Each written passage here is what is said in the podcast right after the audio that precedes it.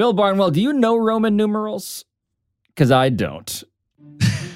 I'm looking at my computer screen and I'm trying to read to you what Super Bowl LVII is, and I am struggling, man. when you said Roman numerals, you said it like a proper name. So I was trying to think if we have a mutual friend, uh, Roman numerals, and I could not place them. So absolutely not. Oh, Roman numerals. Roman numerals played with Up with People in uh, the 1970 uh, Super Bowl at halftime. Yeah. Yeah. I did not know, yeah, that I guess I'm being told 57 is Super Bowl 57. Mm. Um, and Rihanna, incidentally, is going to, I guess, do the thing where uh, she dares a kicker to choose to watch the halftime performance over uh, listening to their coach for the second year in a row. Uh, like a modern day Medusa, Pablo. Any kicker runs the risk of having their foot turned to stone if they dare not sit in the locker room for but Peyton Manning says don't exist in halftime adjustments. That's right. No, Evan McPherson, a pioneer last year, Bengals kicker, he had to gaze at the unholy visage that was 50 Cent being suspended upside down, where I assume he remains still today. Ready for us to be used like an NPC in a video game, just wondering what purpose do I have and when can the blood please rush back to the rest of my body?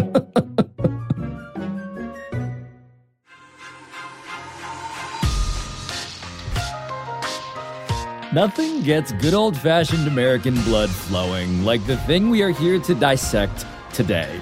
The only monocultural event really left in these increasingly fragmented United States. A game so big that corporations are conspicuously terrified to even call it by its actual name. And today, as we approach the finish line of this NFL season, Bill Barnwell is here to let us cheat off of his homework one more time and tell us everything we need to know about Super Bowl, yes, 57. I'm Pablo Torre. It's Tuesday, February 7th. And this is ESPN Daily.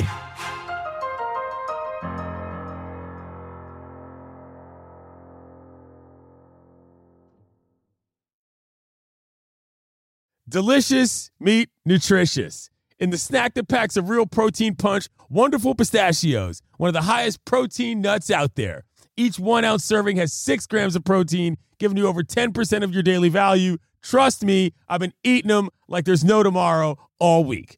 Wonderful Pistachios also come in a variety of flavors and sizes, perfect for enjoying with your family and friends or taking them with you on the go. And you, like me, are on the go a lot, taking the kids to school, hopping from meeting to meeting, shopping for groceries, whatever it may be. Well, the good news is not only are wonderful pistachios a complete protein providing all nine essential amino acids, they're also great for all your adventures. So, whether you're a pistachio purist who loves cracking open every nut or you prefer the convenience of no shells pistachios, Wonderful Pistachios has got you covered. Grab Wonderful Pistachios and elevate your snack game today. Visit wonderfulpistachios.com to learn more.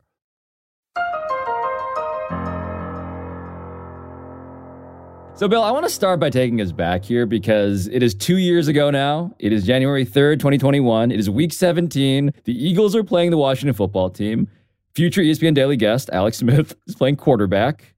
And you, then current ESPN Daily guest Bill Barnwell, you were watching and talking to me about the Eagles tanking for draft position mm-hmm. because they turned to Nate Sudfeld at quarterback. That is what Doug Pederson did in the fourth quarter. He threw for 32 yards, no touchdowns, one pick. They lose by six, and everyone is mad or laughing or both.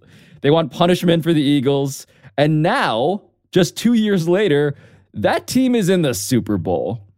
So, how did they get back on top this fast. Really puts a lot into perspective, Pablo, when the Eagles have gone from the bottom of the NFL to the Super Bowl. And I'm in this same exact spot, pretty much, uh, here, here as a guest on ESPN Daily. I I would say that I think a lot of the pieces that are here in helping the Eagles advance to the Super Bowl were there in 2020. They just weren't the same as they are now. Jalen Hurts was on the roster in 2020. He was the quarterback who was benched in that game for Nate Sudfeld.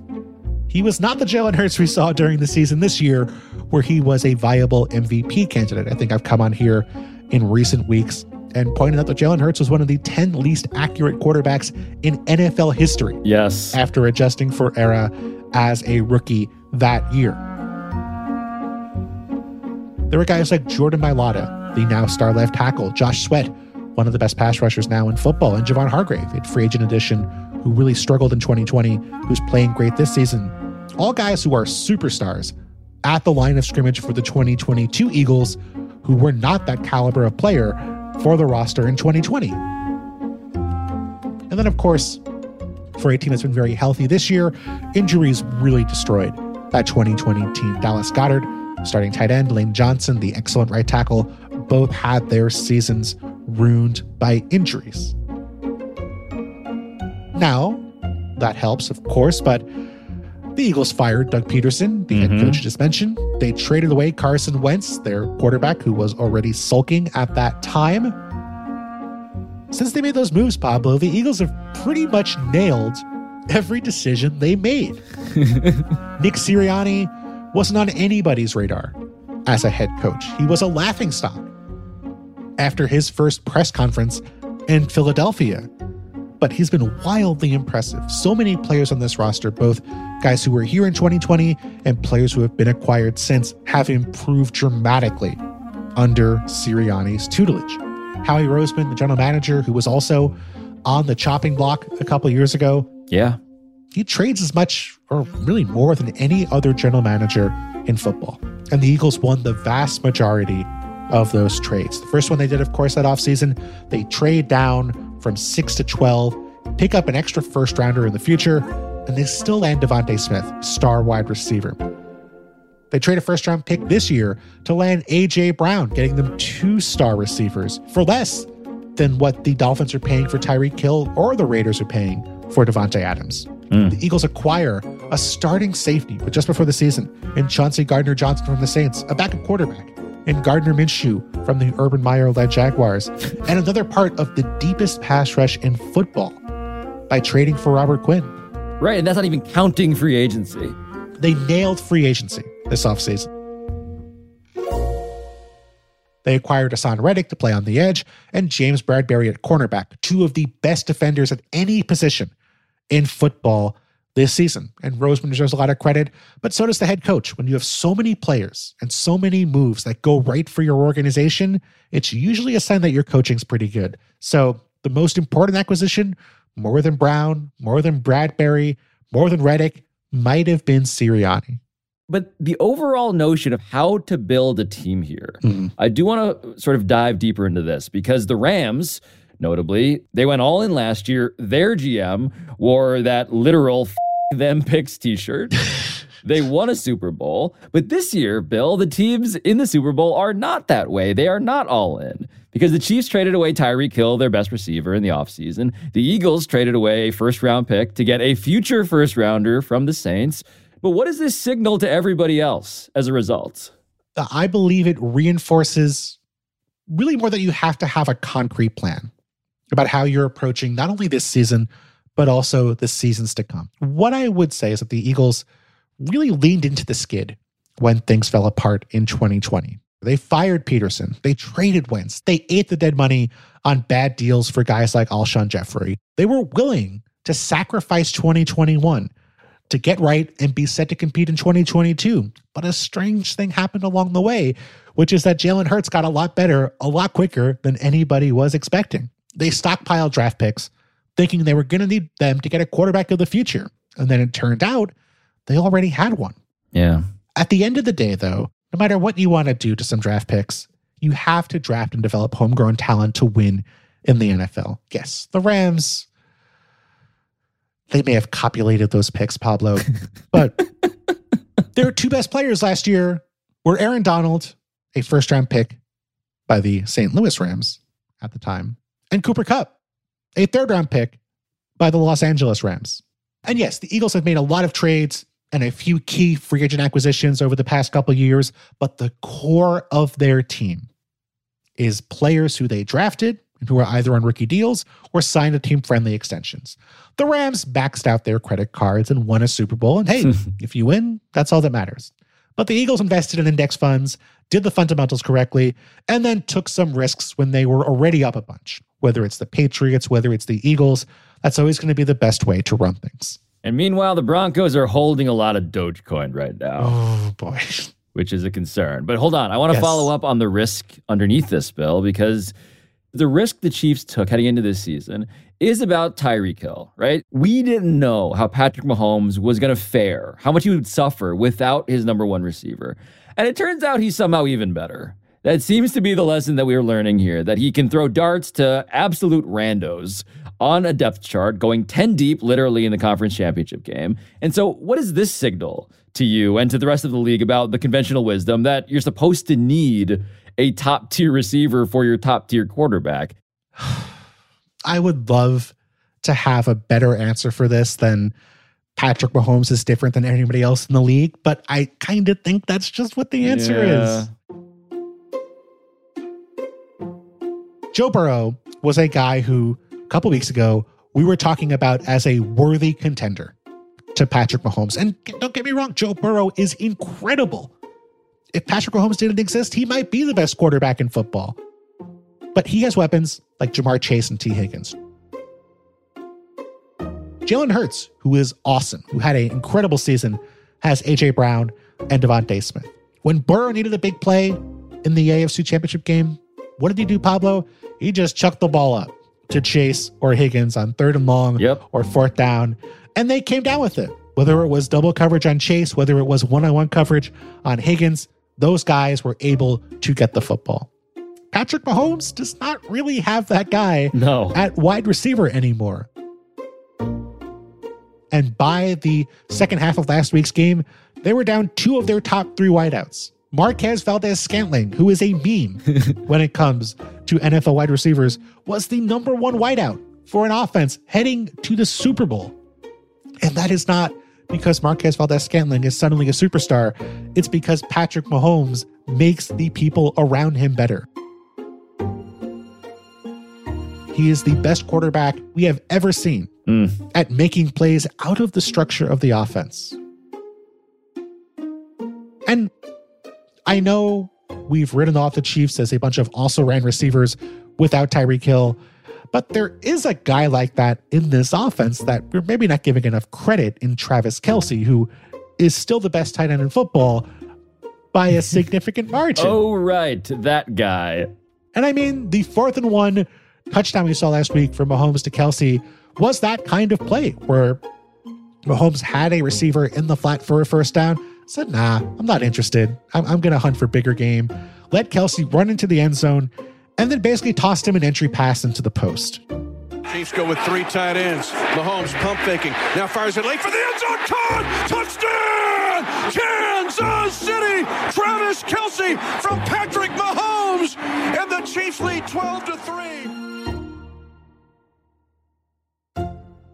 You only do that if you have a tight end you absolutely trust, not only to improvise in the same way you're improvising, but to also come down with the football on a contested catch. And it turned out to be an easy completion for Mahomes and Kelce.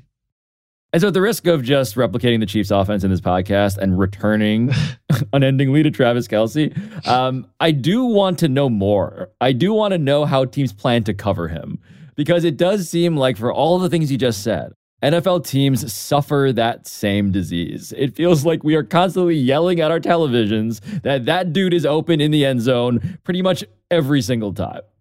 That's frustrating. I, I'm not going to lie. You, you try to understand the game, understand what's happening, and he breaks the rules every single week. I mean, covering Travis Kelce is like a timeshare presentation. Everyone goes into the presentation thinking, we're not going to buy a timeshare. We're smarter no, than that. No, it's a scam. This is a scam, of course. Why would I ever put my money in this? Right. Defensive coordinators are doing the same thing, Pablo. They spend all week coming up with a game plan to double Kelce. Defenses walk onto the field knowing, okay, listen, Marquez Valdes Scantling might have a day. Marcus Kemp might get open. But we're not letting 87 beat us. We're going to stay plastered to him. There's definitely not going to be a play where he waltzes into the end zone totally uncovered and we look like idiots. That is definitely not going to happen to us. Maybe the Raiders, but not us. And then everyone, everyone, Pablo ends up with timeshares, courtesy of Travis Kelce and Andy Reid, because they do everything in their power to make sure that you can't just take Kelce out of the game. But then, even on top of that, right there are the plays that don't even seem like, oh, this is a deeply considered design. Um, what genius came up with this in a laboratory? And it's more just like Kelce actually just doing improv.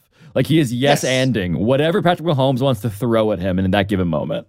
Travis Kelce, I think, is the best player in football, at least the best receiver in football, when it comes to improvising and finding open space against zone coverages. There's just so many plays for the Chiefs where you see Kelce and another receiver end up in the same space. For most offenses, that's a bad sign. It's evidence that the players are not well coached. With the Chiefs, it's different. Kelce has the freedom to go off script, go off what the route calls for, and go where he wants in situations, knowing that's not only essential for him to get open, but that Mahomes is going to be part of that hive mind and eventually find him with the football. I mean, this is the same guy, Pablo, who drew up a play on the fly to get open in the divisional round against the Bills last season. Mahomes takes a snap on the near hash, goes down the middle to Kelce, 35 down to the 31. Timeout called by the Chiefs. He breaks the rules in a good way for the Chiefs.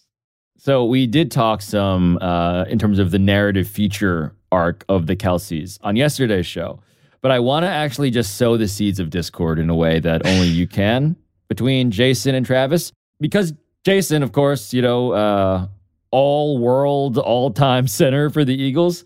Who is the more impactful Kelce in this game, do you think?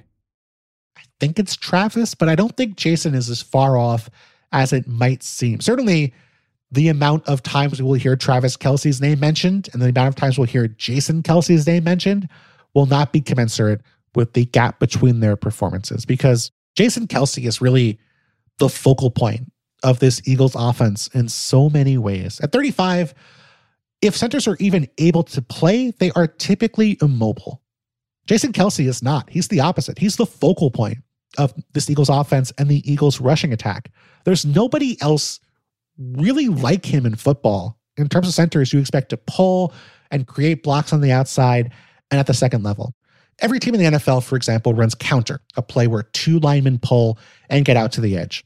Everyone runs it pretty usually with a guard or a tackle, maybe two guards, maybe you get a guard in the tight end. But the Eagles do it all the time with Kelce because he's still athletic enough at 35 to be their best offensive lineman on the edge. They get to the same plays with different constructions or different blocking schemes. Jeff Stoutland, the Philadelphia offensive line coach dating back to Chip Kelly's time with the team, is one of the more underrated and likely underpaid people around the league, even given that he just signed a new deal to stay with the Eagles this week. And Kelce, who may retire after this game, is not far off as well. But let's flip it to the Eagles D line here for a second because the notion of how to disrupt Patrick Mahomes in all of this. Patrick Mahomes, who has this right ankle sprain that he's coming off of or will be dealing with actively in this game, depending on how his rehab's going. Mm-hmm. Um, we saw him running for his life against the Bucs defensive line in the last Super Bowl he played. That was two years ago. Yes. The Eagles pass rush now. Um, it, it seems to be as scary, if not scarier, than anybody else in the league. And so, is this just going to be a recurring theme for Mahomes in Super Bowls? Him running for his life? How can they prevent that? It might be Pablo, and and I think if we're sitting here on Monday and talking about how the Chiefs were blown out for the second consecutive Super Bowl, it's probably going to involve a lot of sacks from the Philadelphia Eagles defense. I have not been covering the NFL that long. I believe it is about 15 years at this point. This is the deepest pass rush I have ever seen mm.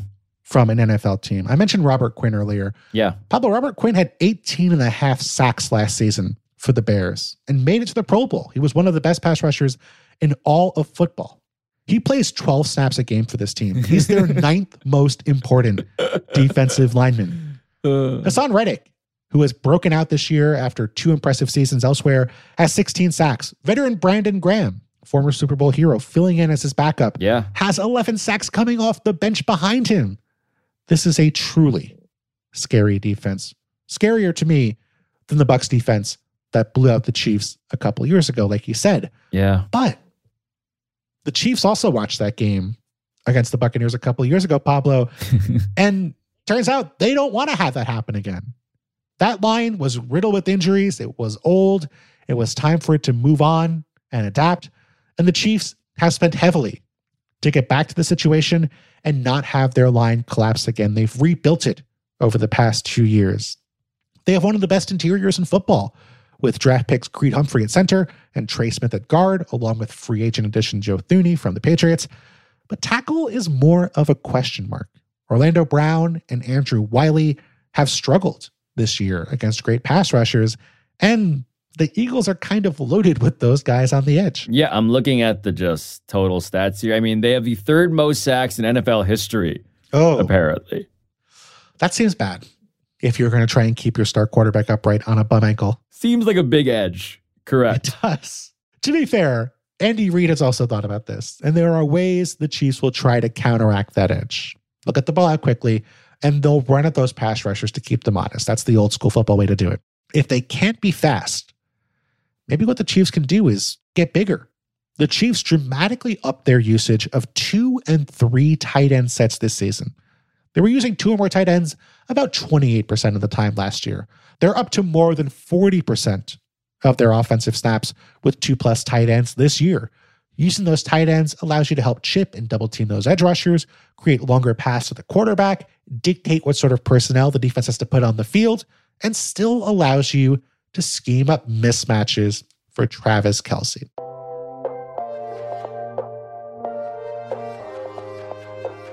What the Chiefs have done would be like if the Warriors traded Klay Thompson and then became the best post up offense in football. as long as you still have Steph Curry or Patrick Mahomes, you're going to find a way to make your offense be great. All right. You mentioned a couple of Warriors themes in this episode. I want to keep that going. So after the break, why Nick Sirianni seems to be light years ahead of Andy Reid in one key way, and also you're you're going to help us get really rich.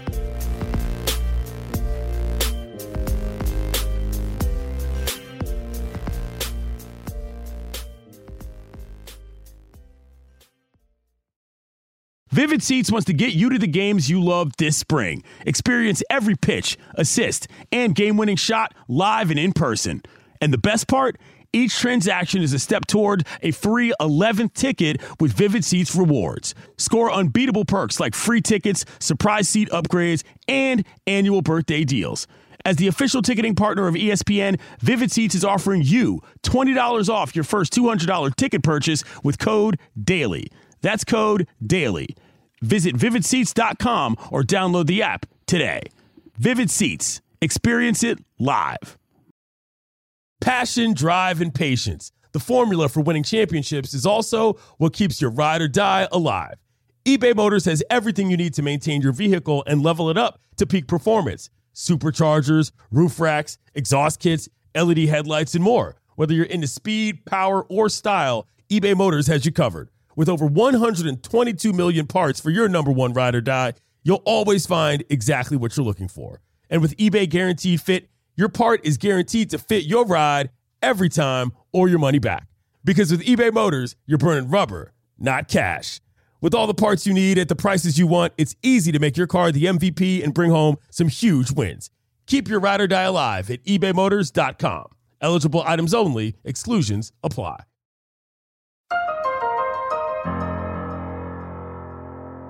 So the Andy Reid of it all, Bill, is is a thing in this game. Mm-hmm. And this is Andy Reid going against his old employer, the team that with him at head coach could not win the big one. But something that Andy has always been aggressive about, dating back to his days in Philly, is a way in which he was sort of ahead of the curve, is his aggression on fourth down.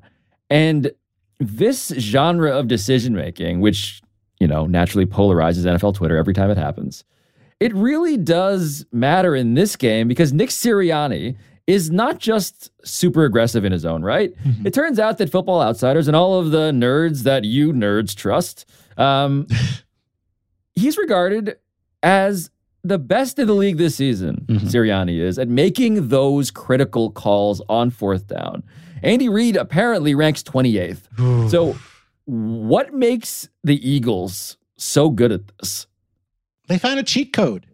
They found a little trick you can do on fourth down to make your offense succeed at a much higher rate than I think anyone else expects. Kellen Collar of The Athletic wrote a great piece about the push sneak. Yeah. The sneak the Eagles use on third and fourth down with Jalen Hurts, where he takes the snap and a bunch of really uh, powerful guys behind him push him forward for a first down. It's worked about 90% of the time this season.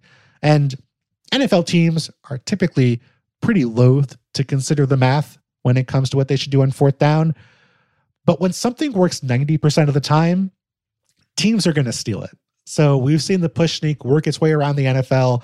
And if the NFL lets people do it, I think it's going to change the calculus for the rest of the league and how they approach fourth and short. But the Eagles are here and ahead of the curve. And this is another theme in this show, it turns out. Like people just getting mad at the Eagles and demanding them to be punished because maybe the rules change because it is, in fact, so nakedly exploitable in Philadelphia. Yes, but this has been the rule for decades. The NFL has very clear rules about you cannot pick up a player and fling him forward, which would be great. You could have it be a very small person and get flung forward for big gains. Oh, I love this. Yeah, fastball special, baby. Against the rules, as it turns out, but pushed forward is legal, at least for now. So I, I understand that people are upset. I understand why teams feel like the Eagles are twisting the rules perhaps in their favor. Oh, they're sneaky, Bill. The Eagles are they're a sneaky, clever nerd team. I've come to appreciate. That's the thing, Pablo, is that they're sneaky, but they're being sneaky because the numbers back up what they want to do. The Eagles are one of the, I would say, three most analytically inclined teams in football. But what makes it really impactful for the Eagles is that they head into each series with a confidence they'll go for it on fourth down and succeed. And that changes the entire way you can call plays. Go back to the NFC Championship game. On third and 10 in the first quarter against the Niners, Hurts took a check down to Dallas Goedert for seven yards, knowing that he could take that because the Eagles would then go for it on fourth and short. Hurts took a snap on fourth and three, dropped back, threw up a long pass to DeVonta Smith, and in reality, it was not caught. But in the NFL, it was caught. Went down as a catch. the Eagles scored two plays later and never looked back. So if you're a defense, that messes with you because most defenses on third down are based around the idea that if you keep the other team short of the sticks, they're going to punt. You don't have to worry about them coming within a yard or two because that's not going to encourage most teams to go for it. If you don't have that in your back pocket as a guideline, it changes the coverages you can feel comfortable playing. And it creates the possibility of a bigger play going past you on third down. It also makes it easier for the Eagles to take a deep shot on first down or second down, knowing they'll still have three plays to pick up a first down afterwards. But well, hold on. What happened to Andy Reid's cojones, Oh, though, wow. by contrast? You just made the case for why aggression is justified. Why has Andy fallen off? I don't know that he's fallen off as much as the rest of the league has caught up and gone past him with aggressiveness. Andy Reid is smart. He was part of the same Eagles organization when they were really on the forefront of using analytics 15 years ago. He's also an old school coach. He's a very traditional coach in some other ways. And the baseline for traditional coaches for when to go for it or what to do in those situations are very different than people who grew up a couple generations later playing Madden 14 hours a day during the summer. Remember, a couple of years ago, Pablo, when Andy Reid won the Super Bowl for the first time, he won it in part because he went for it on fourth and short inside the five yard line Right. and scored a touchdown. If that is still the case on Sunday, where Reid is still pretty conservative and Sirianni gets very aggressive and trusts the numbers, that could be a major competitive advantage for the Eagles. Well, there's also just like the subtext here, too, right? You've been on top of this angle, but the idea that there is also just beef because the Eagles fired Andy And Reid. not the kind of beef Andy Reid is a fan of. not there's just uh, literal and figurative beef running through this entire thing because the Eagles fired Andy Reid. They hired Doug Pederson. He won a Super Bowl, Philly special to Patriots. Remember that. Reid goes to the Chiefs, and one of the guys that he inherits that he's like, yeah, I don't want this guy around. 31 year old dude, don't know much about him, young assistant. His name happened to be Nick Sirianni. That's a little and harsh. that is amazing to me. Have you ever been fired, Pablo, by someone saying, I don't know who you are? Eh, you don't mean that much to me. I can't imagine it was like that, but I'll admit I've held grudges for longer, for less than this. imagine if you're Nick Sirianni, you're just starting your career, you're kind of stuck with some bad co- head coaches, you get fired by a guy who's beloved around the NFL, who goes on to win year after year with your old roster. Then a decade later, you get his job and you take the team he could never win a Super Bowl with to the Super Bowl. Yeah. Ugh. You'd be you'd be a little concerned. And the opposite's true too. Andy Reid, one of the greatest coaches in football history, who revitalized the Eagles and took them to the Super Bowl, was run out of town. And then he goes to Kansas City and makes it to a Super Bowl and wins it and goes back and is now back a third time. This is going to be a big ball of hatred between these two coaches, Pablo. Well, let's let's talk about ways to evaluate to further adjudicate this ball of hatred. Because I want to talk about the red zone, right? The Eagles are so good. Third best red zone offense. The Chiefs, they are second worst in red zone defense. so how do you assess this? How is the red zone going to be won? I think that was a very bad Olsen twins movie, if I'm not mistaken. it's going to be a real deciding factor in this game when the Eagles have the football because even if the Chiefs can slow down the Eagles and, and steal a possession or two, if the Eagles go four for four or five for five in the red zone, it's going to be a long day. It's going to take something perfect from Mahomes for them to win this game. And they've been great in the red zone so far this year. They're eight for 11 in the postseason. And one of those failures is really insulting to the other team. They were kneeling in the red zone Mm, in the fourth quarter against the Niners last week because they were up so far ahead. But we've talked about this a lot on, on ESPN Daily, Pablo, how red zone performance is inconsistent. It's flaky. It's unsustainable. right. It's a neutralizer for teams who ride their dominant red zone offenses into the postseason. And it's been something that's helped save bad red zone defenses once they get into the postseason, because typically red zone performance regresses towards league average. And you would figure when you see a great red zone offense go up against a great red zone defense in the playoffs, that would lead to a really messy game for that defense. That has not turned out to be the case. We've had 15 games over the last 20 years where a top five red zone offense has met a bottom five red zone defense. The bottom five red zone defense is 11 and 4 in those games. Mm. And that red zone offense that should have an advantage basically scores at a league average rate. They convert in the red zone about 60% of the time. The average rate over that 20 year span, 57%. So they have not been able to take their dominance in the red zone from the regular season and translate it into postseason success, even against the worst red zone defenses in football. And that includes two weeks ago, where the Chiefs and their terrible red zone defense held a Bengals team that was dominant in the red zone during the regular season to a mediocre performance and helped push Kansas City to the Super Bowl. So what you're saying is that it takes two, which is literally the name of an Olsen Twins movie, which I've been googling furiously since you alluded to how the West was fun about a minute ago. It's a great name. maybe maybe a passport to Paris. But okay, hold on. We're talking about pairs now. Okay. Um, yes. The matchup that will define the game. If you're asking me, uh, having watched the conference championship games, as you just alluded to them, I'm thinking about Chris Jones and Jalen Hurts. I'm thinking of those two players. I'm thinking about how tough a time Jalen Hurts had against the Niners defense. I'm thinking about the best pass rusher on the Kansas City Chiefs. Is that as impactful to you as it seems to be to me? It is impactful. And Chris Jones can win this game for the Chiefs. He's that dominant of a player at his best. But I think it's slightly different for me. I would go with Hurts versus the edge defenders and the linebackers for the Chiefs, who, and I want to make this clear, they're going to be in hell during this game because the Eagles are so good at freezing those linebackers and freezing the edge rushers and making them wrong with their RPOs and their zone read concepts. Jalen Hurts looks at a defensive end. If they come in and try to chase Jalen Hurts, he hands the ball off to someone who runs where that defensive end used to be. If defensive end stays outside, Jalen Hurts keeps the ball himself, runs up the middle, usually for about 20 yards. People look stupid. The Eagles look smart. It happens over and over again. The Eagles have overwhelmed teams during the postseason with zone read looks. Yeah. They have 318 yards rushing with zone read concepts through two games. Only one other team over the last decade had more than 200 rushing yards on zone read concepts in an entire postseason.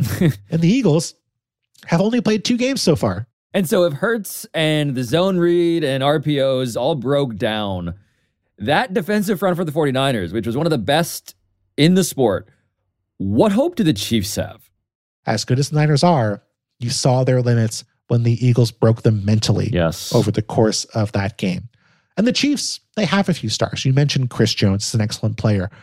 They are not as talented as the 49ers. Steve Spagnuolo, the Chiefs defensive coordinator, ironically learned how to coach defense under beloved late defensive coordinator Jim Johnson with the Philadelphia Eagles. Mm. And he has all kinds of exotic sim pressures, creepers, and blitzes to fool the opposing quarterback. But all those exotic pressures leave you with open gaps and opportunities for big plays when the Eagles hit those soft spots that are left open by the blitz. And Jalen Hurts is very, very good, whether it's as a runner or as a passer, at finding those soft spots quickly and attacking them. Mm. If the Chiefs can win in the red zone maybe force a takeaway or two, that should be enough for them to win the game. But at the end here, Bill, um, I do recognize that a lot of us, a lot of uh, normies watching this game are going to try to win something too. And so we should note this is not simply the monocultural behemoth astride our country. It is also the time when a an enormous amount of degenerate gamblers are all going to try and make money. And I know that you yourself have dabbled with a prop bet or two in your day. So allow us to cheat off of you in this regard too. How are you approaching your bets? How can we do the same? Pablo, have I never told you the story about when my prop bets went awry? No, no, you have not. Oh, can, can you indulge me, please? I would love nothing more.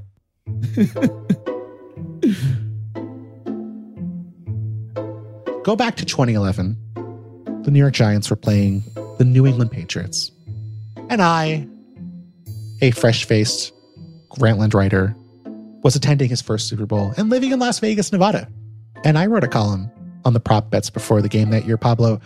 And I did the math and I found that one of the bets that had the biggest gap between the projected odds from the Vegas line and the actual chances of it happening was betting against the possibility that a safety would occur. Mm. And I was smart. I said, oh, those rubes throwing their money at the Vegas sports books, trying to hit a long shot on the possibility of a safety. The book knows better. And so you don't win a lot of money when you bet on a safety not occurring in an NFL game because they don't occur very often. Right. But even though the math was in my favor, I put down a fair amount of money for me, especially at that time. And I flew to Indianapolis, where in the press box, during the first drive of the game for the New England Patriots, I saw Tom Brady commit intentional grounding inside the end zone for a safety. Oh. Brady, a lot of time before he gets hit deep downfield, and the pass is incomplete, and that's Justin Tuck who got there late and knocks him down. That penalty results Yeah, in a safety. yeah. He was in the end zone. which turned the entire trip into a net loss financially for your friend Bill. Oh, Bill. Now, you would think, Pablo, I learned from that mistake. But the story continues. the next year, I said to myself, what are the chances that there would be safeties in back to back Super Bowls? That year in the Super Bowl, the Ravens and the Niners were playing It got to the fourth quarter. There were 12 seconds left. The Niners were trailing, but the Ravens had the football, and they had John Harbaugh, who was one of the smartest people and one of the most creative people in the NFL, and a former special teams coordinator. And Mhm. Pablo, I was watching this game in Vegas at a sports book with all those people who bet on a safety to happen. And I had bet for the second year in a row on a safety not to happen. and as the Ravens called the timeout and prepared for their punt, which literally the only thing they left to do in the game was punt and then celebrate winning a Super Bowl, the commentators started talking. What if they did an intentional safety? And I just shook my head. No, could not possibly happen to me two years in a row. Well, let's think about it. You bring up a great point. You take a safety 34-31. You punt the football. Free kick from the 20. No, I would not do it. and Pablo, they snapped the ball. And what happened next was inappropriate for consumption. Every single player on the Ravens grabbed a partner and dragged them down to the ground, holding intentionally oh. To run time off the clock. Sam Koch, the Ravens punter, flailed around, running, trying to burn as much time as possible before intentionally taking a safety to the cheers of an entire Vegas sportsbook.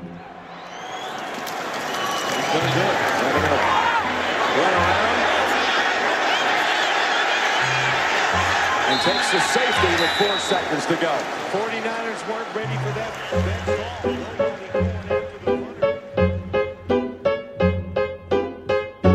except for one man who had lost a bet on a safety not happening for the second year in a row. Second year in a row. So, Pablo, I have no tips for you on what to do with prop bets. I learned my lesson two years in a row. Bill Barnwell, the smartest, sharpest NFL analyst that we know. Um, we are always happy to bet on you. I would save your money, Pablo. I am Pablo Torre. This has been ESPN Daily. And I'll talk to you tomorrow.